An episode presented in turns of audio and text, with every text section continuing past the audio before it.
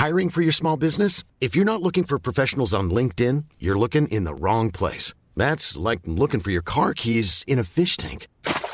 LinkedIn helps you hire professionals you can't find anywhere else, even those who aren't actively searching for a new job but might be open to the perfect role. In a given month, over 70% of LinkedIn users don't even visit other leading job sites. So start looking in the right place. With LinkedIn, you can hire professionals like a professional. Post your free job on linkedin.com slash people today. Everyone knows therapy is great for solving problems. But getting therapy has its own problems too. Like finding the right therapist, fitting into their schedule, and of course, the cost. Well, BetterHelp can solve those problems. It's totally online and built around your schedule. It's surprisingly affordable too. Connect with a credentialed therapist by phone, video, or online chat, all from the comfort of your home. Visit betterhelp.com to learn more and save 10% on your first month. That's BetterHelp H E L P. Semestern står precis inför oss och för en del är det sommar, sol och sammankomster. Men för andra innebär den här tiden ensamhet. Idag ska vi vänner råda bot på ensamma semestrar och högtider genom att på ett snyggt sätt ställa frågan, vill du vara med? Men inte bara det, utan du som känner dig ensam ska också våga fråga, får jag vara med?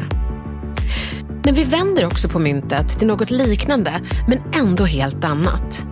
En poddkompis har hört av sig om en ganska ihärdig kollega som vill mer. Inte romantiskt, utan vänskapligt.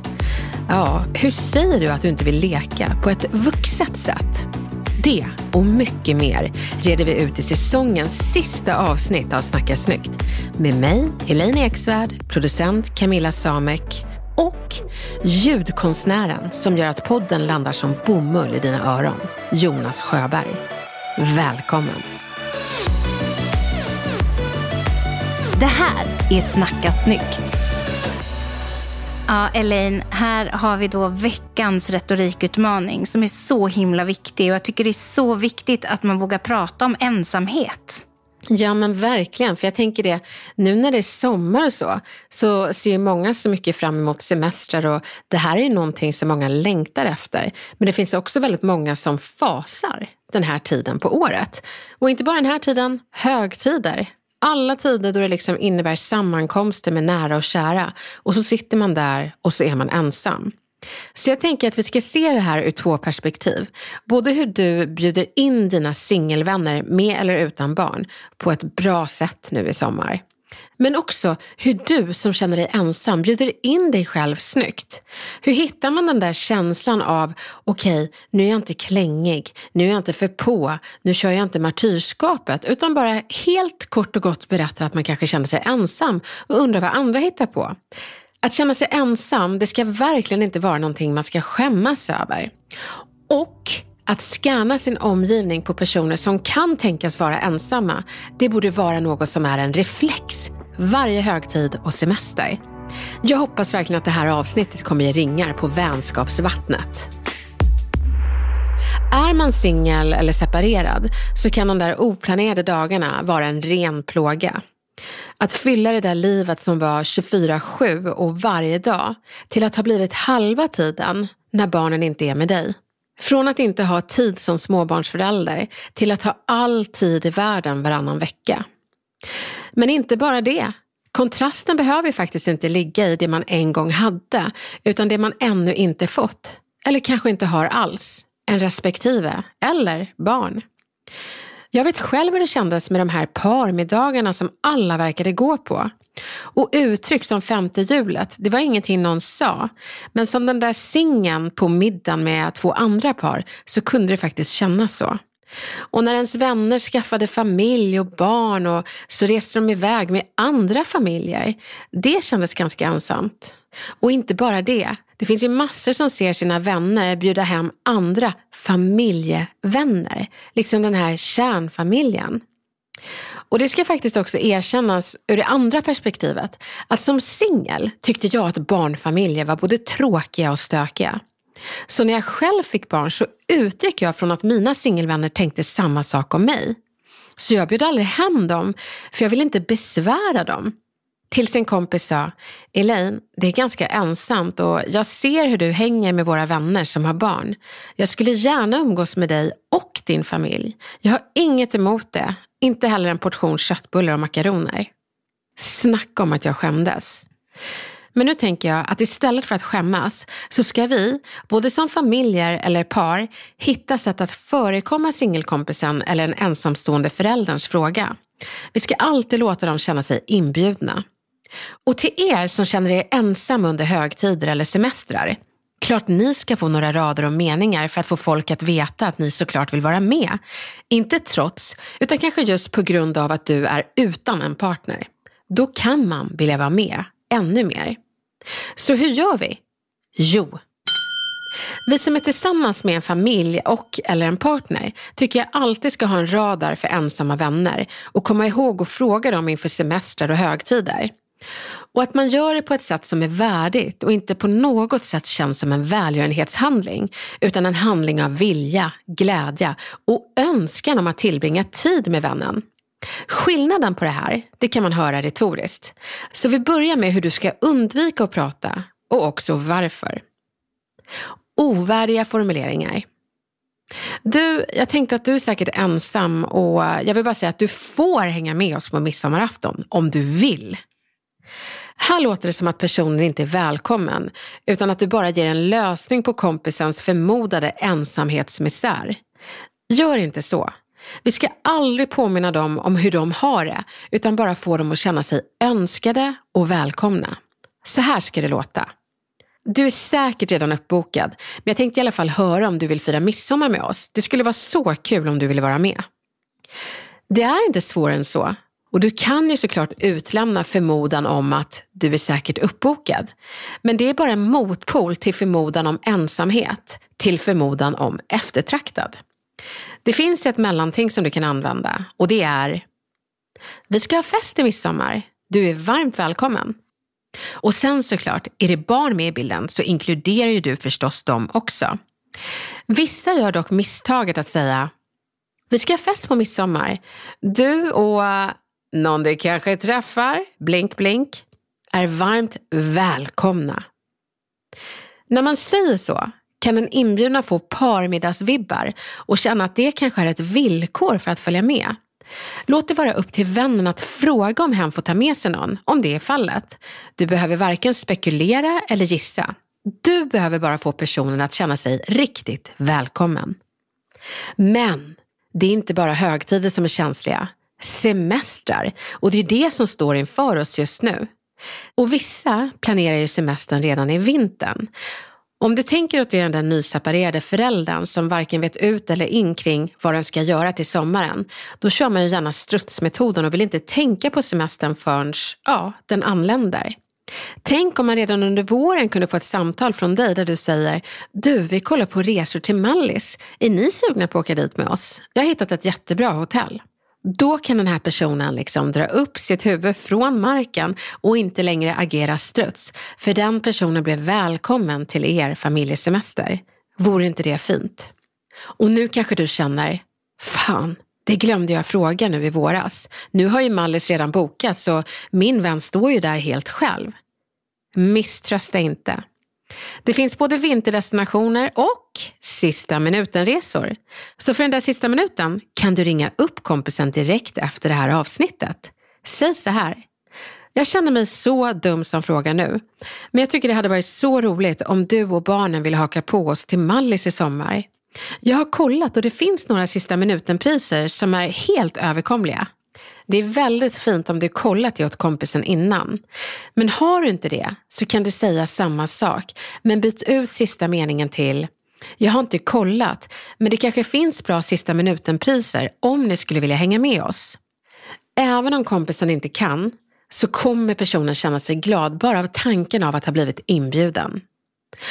Och sen framöver så tänker jag att nu när det är sommar och semester och ni tänker planer för kanske en skidresa eller bara en helg på landet, säg i november.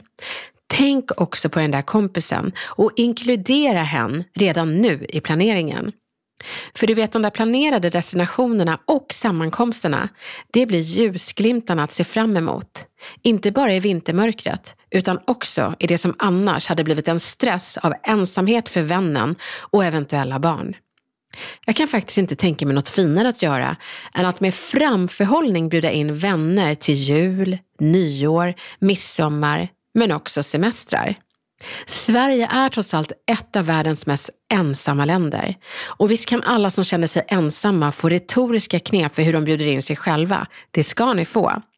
Men jag tycker också det är viktigt att vi som är omringade av nära och kära också lär oss att bjuda in snyggt och ha det på reflex. Men jag tänker ändå, för dig som kanske inte har de där lyhörda vännerna som tänker en extra gång kring ensamhet. Det betyder inte att de är dåliga vänner, men det kanske är så att du ser ut som en person som har mycket att göra och man tänker inte dig som den personen som är ensam. Du ska absolut inte skämmas för att du är det, utan du ska tvärtom kommunicera det. Hur gör man det då? När du sitter här ensam i sommar och har inga planer. Då tycker jag du kan skicka ett sms till några vänner och skriva Hej kompis! Jag ville bara berätta att jag har ett pangrecept på en jordgubbstårta om ni skulle vara sugna på det till midsommar. Jag har inget för mig då, så det är bara att hojta till. Kram! Undertonen blir att du är ensam, men du berättar också att du vill bidra. Jag tror bara Ove Sundberg från Solsidan hade sagt Bra, du kan leverera tårtan klockan två. Tack snälla. Glad midsommar! Med den här meningen kommer ju alla bjuda in dig med hull och hår och dessutom bli jätteglada för den där smarriga tårtan. Poängen är ju att du bidrar med någonting. Du liksom skyltar inte med att du är ensam, du döljer inte heller, men det är inte det som är grejen. Du vill komma dit och bidra och du gör det med ett glatt humör. Och det är inte skämmigt att fråga flera personer. För att man vet ju inte, folk kan vara bortresta, de kan vara bjudna på andra fester. Så är det så att tre stycken svarar och säger vi vill jättegärna ha den där tårtan. Då kanske du känner, men gud, nu sitter jag i en knepig situation. Jag hade ingenting att göra, jag var ensam. Nu har tre tackat ja till tårtan. Då får du faktiskt svara, Kalle var först med att svara på den här tårtan. Det verkar som att min tårta är otroligt attraktiv. Så att jag kommer gå på Kalles midsommarafton. Men jag är väldigt glad att ni frågade om jag ville vara med. För att nu behöver jag inte vara själv. Tack snälla för att jag blev inbjuden. Glad midsommar. Ingen kommer bli sur över att du kastade ut frågan till så många. Utan alla kommer bli glada för att du fick napp. När man ställer frågan är det också viktigt att man inte går in i martyrskap och blir lite klängig. Det är till exempel om jag vill haka på på en semester och jag frågar, jaha, ska ni på semester? Vad kul, vilka åker ni med? Oh, vad roligt för er. Mm. Själv kommer jag sitta alldeles ensam. Det där blir att man motiverar någon genom att skapa skuldkänslor. Du vill inte att dina vänner ska tacka ja för att de känner skuldkänslor, utan för att de känner att de vill hänga med dig. Så det är väldigt viktigt att du inte kör martyrskapet när du frågar om du får vara med. En annan sak man ska undvika, det är the blame game. Att man säger att du reser alltid med den där familjen, varför frågar du aldrig mig? Jag får aldrig följa med. Tycker du att de är bättre kompisar än jag? Det där är inte en jätteskön premiss att övertyga någon om att får jag vara med och leka? Så det är mycket bättre att du kör metoden jag har någonting att bidra med, det skulle vara jättekul att vara med. Har ni någonting för er på midsommar, semestern, julafton, nyårsafton? Det funkar alla högtider. På julen kan du till exempel erbjuda dig att vara tomte. Tänk så bra! Ho, ho, ho. Men till syvende och sist så vill jag bara säga att vara ensam, det är inget att skämmas för. Det mäter inte ditt värde som människa alls. Därför Påminn dina vänner om hur det är att vara ensam, singel eller ensamstående förälder. Och säg att de får gärna fråga en extra gång om till exempel semester och högtider om det skulle passa. Det är alldeles för många fina varelser som försöker fylla tomrummen av ensamhet istället för att ställa frågan, får jag vara med? Sen kan man ju variera till vilka man ställer frågan också. Och ha förståelse för att en julafton kanske inte innebär en midsommar och nyårsafton också. Eller så gör de det, de bjuder in dig varje gång. Och då är det så. Men det allra viktigaste är att du faktiskt informerar dina vänner om läget och att du känner dig ensam. Våga fråga och nu har du verktyg för att göra det snyggt. Lycka till!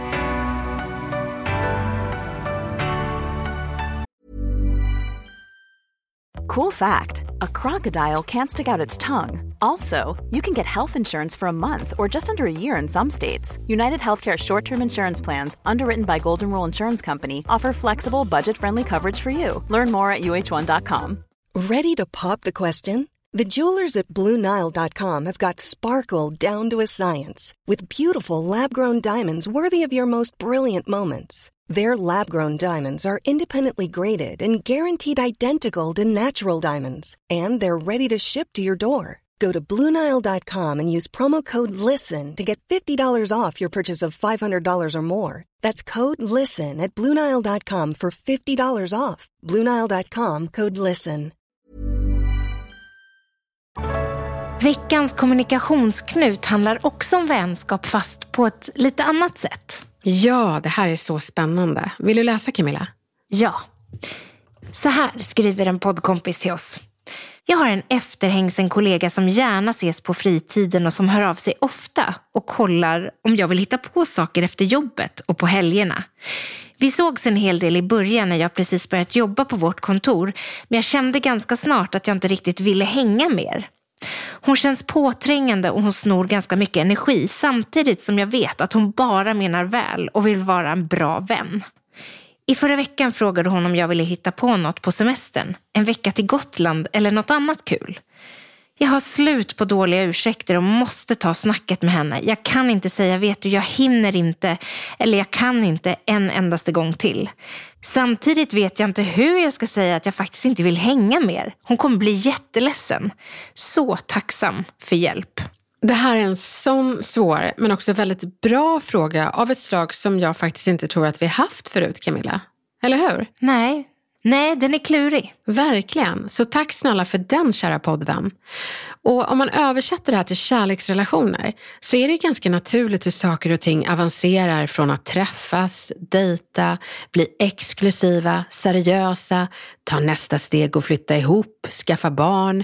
Men det är inte alltid man träffar personer som vill hänga med i hela den där relationsresan. Och vissa har ju inte ens som mål att ta det till det som vissa tycker är slutdestinationen, nämligen barn eller kanske giftermål. Vänskap har ju en liknande resa och vi har ju gjort avsnitt om just vänskap och hur vi kan definiera det som olika. Men det som är tydligt här, kära poddvän, är att din kollega vill ta er vänskapsrelation till en plats som du uppenbarligen inte vill gå till. Och frågan är ju då, hur ska du säga det på ett snyggt sätt? Jag är så glad att du ställer frågan, för att det här kan jag relatera till. Jag fick själv den kallduschen från en kille som jag ville bli kompis med. Kalldusch kanske är fel ord, men, men det kändes så för jag ville ju leka och han ville inte det. Det var alltså inte på något sätt en romantisk ton utan jag ville vara kompis och det fattade han. Men han ville inte. Om vi tittar på barndomen så gör ju barn det här hela tiden. Vill du leka? Och de får brutala svar av varandra. Ibland, nej det vill jag inte. Eller, ja gärna. Det är inte inlindat på något sätt.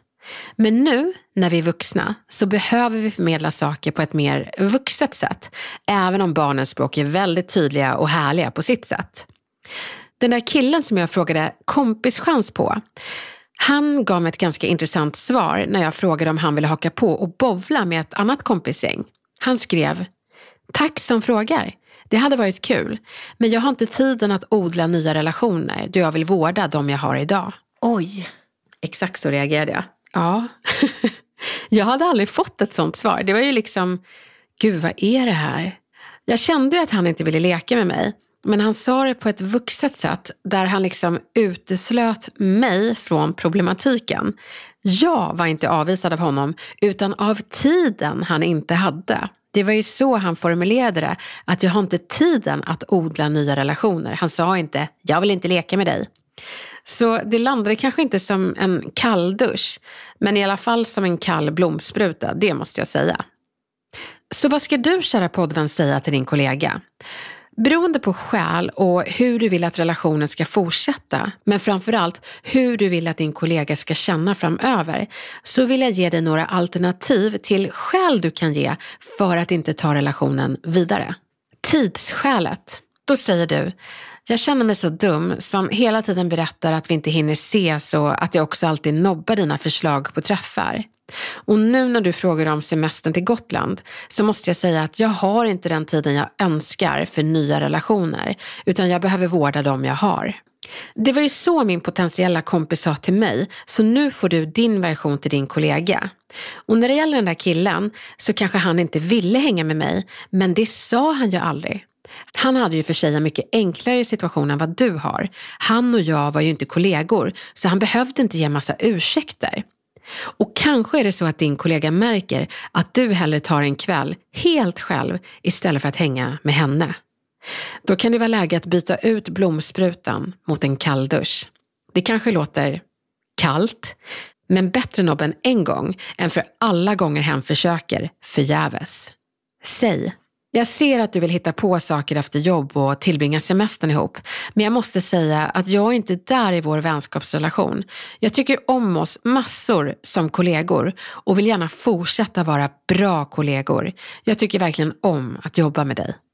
Så du säger inte, jag vill inte vara din kompis, utan du säger, jag vill vara din kollega. Och en försiktig betoning på kollega. Jag förstår att det är svårt eftersom att inte avancera i vänskapen utan vilja stanna upp vid goda kollegor, det är ju inget vi pratar om. Men nu gör vi det. Så nu innan semestern så har du ju verkligen en utmaning att samla krafttag för det där samtalet med din kollega. Det bästa är ju ändå att hon kan få leka med de som vill leka med henne. Alla har inte den där naturliga känslan att när man har bjudit in tre gånger och inte bara fått nobben utan dessutom inte fått en inbjudan tillbaka. Då är nog personen inte intresserad av dig. Och har man inte den fingertoppskänslan som faktiskt din kollega verkar sakna, då får man ju säga det du ska säga efter det här poddavsnittet. Jag tror att det kommer bli lättare för er båda om du tar det samtalet och ni kommer hitta en ny fin, mindre ängslig, kollegial relation. Lycka till! Vad fan säger man?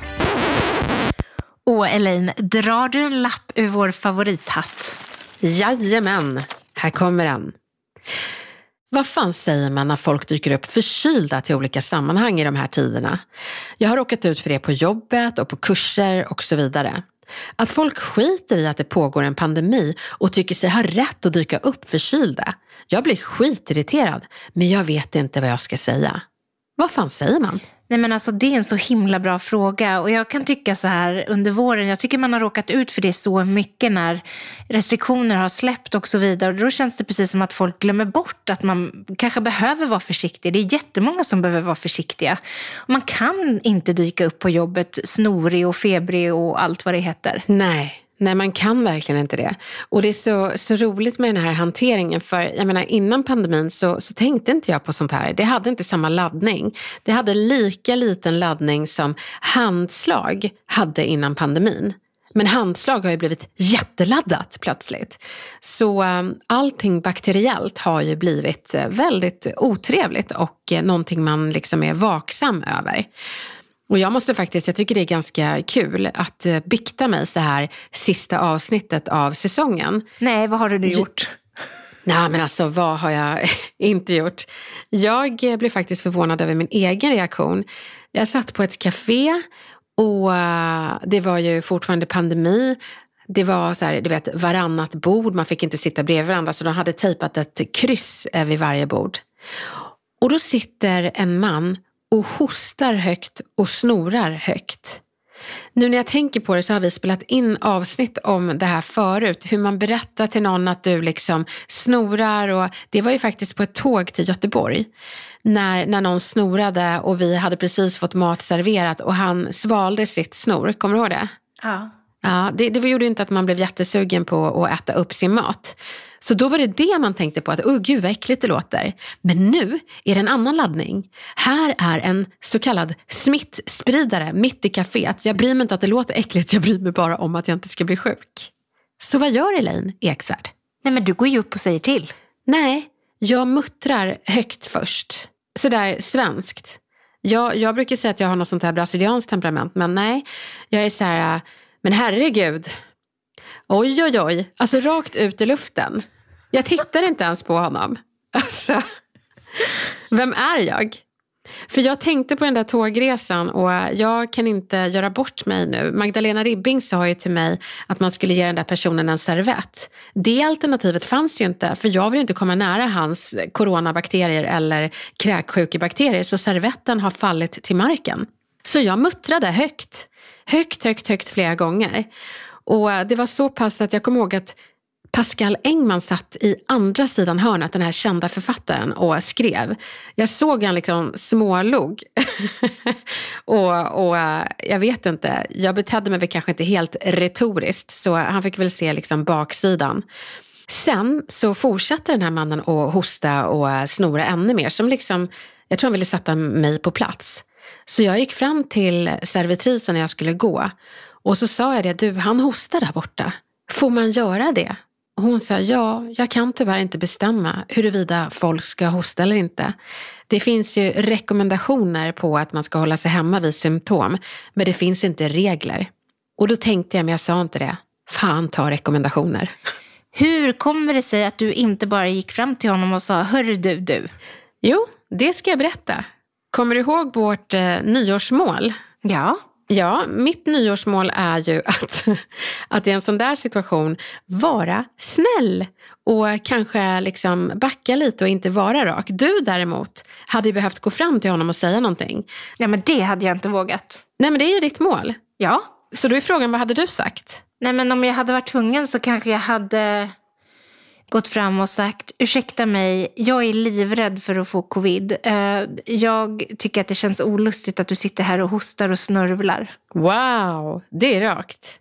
Jag säger inte att jag hade vågat detta. Nu fantiserar jag om vad jag önskar att jag hade vågat att jag kunde säga.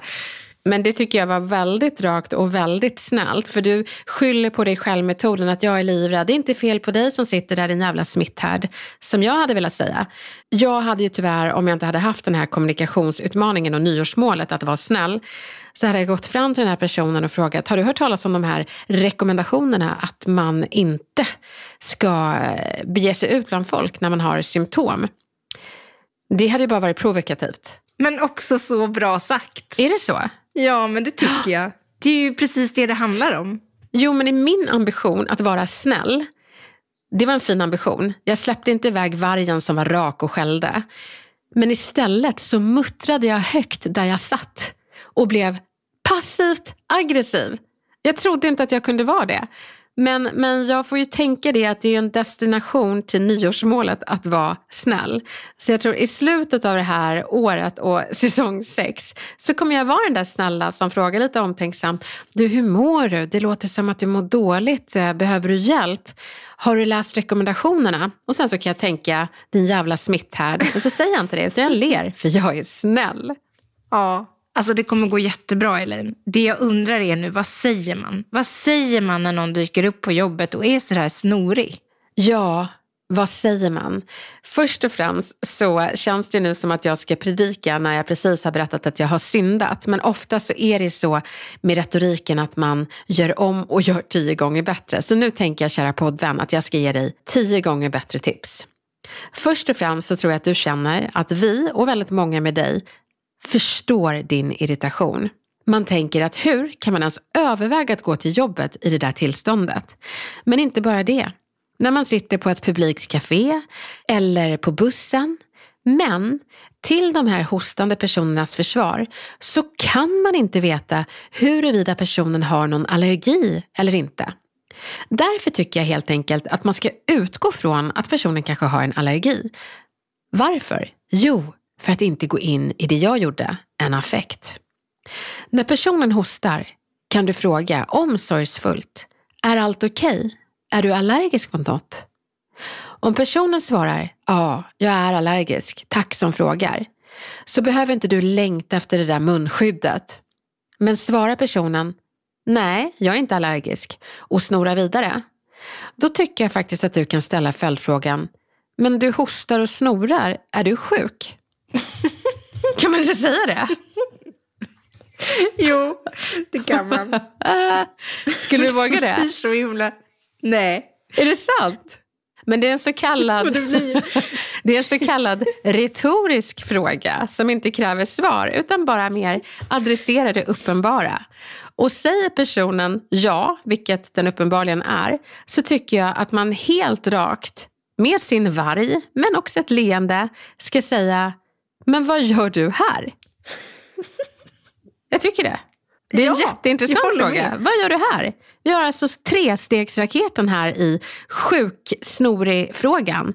Är du allergisk? Är svaret nej, då går du vidare till men du hostar och snorar. En retorisk fråga, sen går du vidare till men vad gör du här? Och det är ju den centrala frågan. Vad gör du här? För jag vet inte om personen har stannat i tiden. För det fanns en tid då folk tävlade i duktighetspoäng. Och inte bara det. Det är mycket nu poäng med jag har 150 obesvarade mejl och dessutom komma till jobbet snoriga och febriga. En gång i tiden så ansågs det som tappert. Men nu, efter pandemin, har det tack och lov ändrats till allt annat än tappert, utan bara dumt.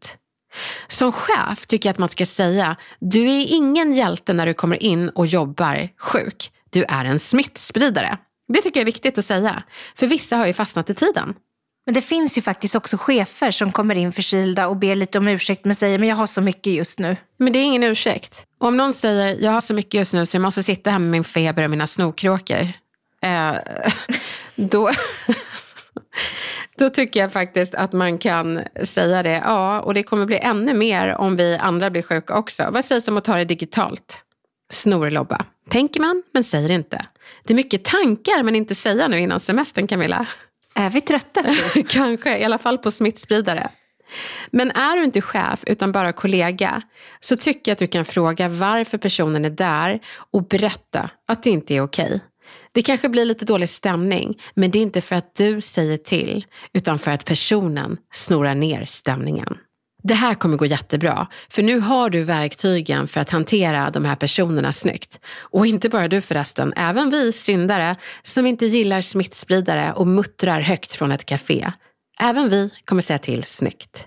Lycka till oss alla!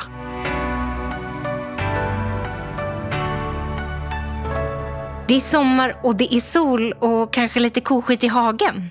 Eller? Jajamän, och då är det faktiskt läge att testa att trippa rätt under minglet och bli det där proffset hemifrån. Ja, för jag tänker att vi är ganska många som vill hitta tillbaka till vår forna mingelglans som liksom bara har försvunnit under den här pandemin. Ja, och det fina är att man kan träna sig i form på mingelmaraton hemma. Jag har faktiskt en superenkel mingelguide som du kan testa hemma. Och då låter det jättekonstigt som att man ska gå runt hemma och bara, nej men tjena och ställa upp mjukisdjur eller vad man nu må ha. Nej, utan samla några kompisar som också tycker att gud det här med mingel är så jobbigt med kallprat och så vidare. Men nu ska ni tillsammans få använda en superenkel mingelguide att använda. Så skönt att inte behöva göra det skarpt. Exakt. Varför mingeltränar vi inte med dem vi tycker om först för att sen använda det i skarpt läge? Det här borde ju alla testa. Så hur gör man då?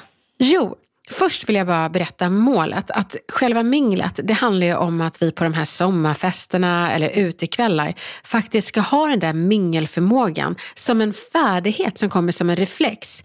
För att du ska kunna valsa omkring i det som sen blir en samtalsdans. Och du ska få några enkla regler för det.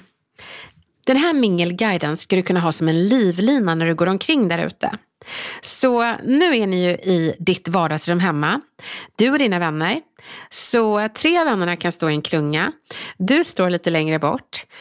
Du attackerar med ett leende, går självsäkert ut i minglet mot de där tre personerna som står och pratar. Du ler och hejar lite diskret. Sen lyssnar du in samtalet och flyter in i det. Du kidnappar inte. Lyssna in vad de säger och sen hakar du på med kommentarer och reflektioner kring det de har sagt. Och för att imponera riktigt så fånga upp om du hör vad de i den där kretsen heter när de tilltalar varandra. Och sen kan du försiktigt använda det namnet och säga Micke, visst var det så det hette? Ja men vad bra. Du, jag tänkte på det du sa och det fick mig att tänka på. Och så färdigställer du den meningen och tanken. Och sen riktar du fokus till någon annan i gruppen och frågar vad de tänker. Sen stannar du där i ungefär fem minuter för att sen gå vidare. För mingel, det handlar inte om långa djupa samtal utan korta små samtal där man knyter nya kontakter. Och det handlar heller inte bara om att kliva in i samtalet utan om att kliva ur samtalen snyggt.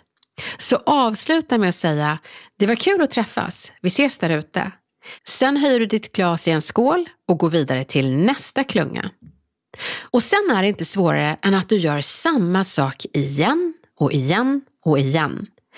Mingelguiden är attackera med ett leende, le och heja lite diskret, snappa upp ett namn eller två, haka på i samtalet och lämna över ordet till deras reflektioner. Stanna i fem minuter och gå sen vidare med ett kul att råkas, vi ses där ute. Och så börjar du om igen. Så när ni kompisar testar det här hemma så är det viktigt att ni varierar så att ni är tre i en klunga och så är någon annan utanför och så roterar ni. Och också att ni kanske inte har de namnen ni faktiskt har utan varierar namnen också. Det kan bli en riktig skrattfest men också bra retorikträning för mingel. Den här Testa hemma kommer bli rolig, men inte bara det. Ni kommer bli bättre på att mingla. Och det är det jag tycker är det allra bästa med retoriken. Det ska ju vara roligt att lära sig. Nu lär ni er med skratt också. Lycka till! Spännande om man har riktigt bubbel i glasen också. Ja, men det kan ju bli hur kul som helst. Det blir en fest. En mingelfest. Nu är säsongen av Snacka snyggt slut och den hade aldrig varit så innehållsrik utan er. Ni har skickat in kommunikationsknutar, retorikutmaningar, nyårsmål och såklart, vad fan säger man situationer? Har ni fler som dyker upp nu under semestern, så tveka inte. Skriv frågan till Snacka Snyggts Instagram så kan din fråga bli ett retoriktips eller, beroende på kommunikationsknutens natur, ett helt avsnitt i höst. Vi önskar er ett varmt lycka till över sommaren och skulle det brinna i kommunikationsknutarna så har ni ju ett stort ljudligt Snacka snyggt-bibliotek i form av ett hundratal avsnitt som bara väntar på er och är redo när ni vill. För även om ni hört saker förut så tåls vissa saker att upprepas. Och jag vill upprepa någonting som jag inte vet att jag har sagt mer än i ett avsnitt där jag skulle hålla ett cheesy tal till dig Camilla. Ja, det var ju förra veckan. Ja, det var förra veckan. och eh, det var på kullerstenarna längs Götgasbacken som jag raggade upp Camilla och frågade, vill du leka med mig i poddstudion? Och du sa ja, och det var fem säsonger sedan. Det har varit så himla roligt. Så himla roligt och jag har lärt mig så enormt mycket under de här säsongerna. Och jag ser så fram emot att fortsätta till hösten. Ja, men jag med. Det lät nästan som att jag skulle göra slut. Det har varit så kul. Vi måste jag vet, prata. så därför så var jag tvungen att rädda situationen. Vad bra. Men jag vill också säga att jag har lärt mig enormt mycket också under vår poddtid. Jag har liksom fått ett par snällglasögon på mig. Jag kan titta på uttalanden jag har gjort och bara känt att wow, vad rak jag var. Men nu är jag liksom Camilla primad. Så jag tänker, hur kan jag säga det här snällare? Och få liksom upp en liten skämskudde över, så rak kanske jag inte behövde vara. Så tack Camilla. Du har verkligen lagt till det här snällperspektivet så att folk som vill vara raka och folk som vill vara lite mer inlindade och också de som vill vara däremellan. De hittar alternativ i Snacka snyggt-podden. Så roligt. Vi lär av varandra hela tiden. Det gör vi. Och jag hoppas också att ni lär er av dem där ute. För retorikmästare, det är inte alltid en retorikexpert. Det är inte alltid en poddproducent eller kanske en politiker. Utan det är de som är bra på det som är dina utmaningar. Studera dem, gör om och gör det på ditt sätt. Tack för den här säsongen och vi hörs snart igen.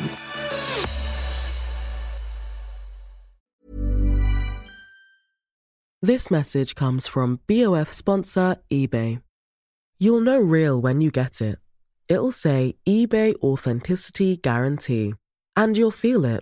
Maybe it's a head turning handbag, a watch that says it all, jewelry that makes you look like the gem, or sneakers and streetwear so fresh every step feels fly. eBay gets it. So look for the blue check mark next to that thing you love and be confident that every inch, stitch, sole, and logo is checked by experts. With eBay Authenticity Guarantee, you can trust that feeling of real is always in reach. Ensure your next purchase is the real deal. Visit eBay.com for terms. Hey, it's Paige DeSorbo from Giggly Squad. High quality fashion without the price tag? Say hello to Quince. I'm snagging high end essentials like cozy cashmere sweaters, sleek leather jackets, fine jewelry, and so much more. With Quince being 50 to 80% less than similar brands. And they partner with factories that prioritize safe, ethical, and responsible manufacturing. I love that. Luxury quality within reach. Go to quince.com slash style to get free shipping and 365 day returns on your next order. Quince.com slash style.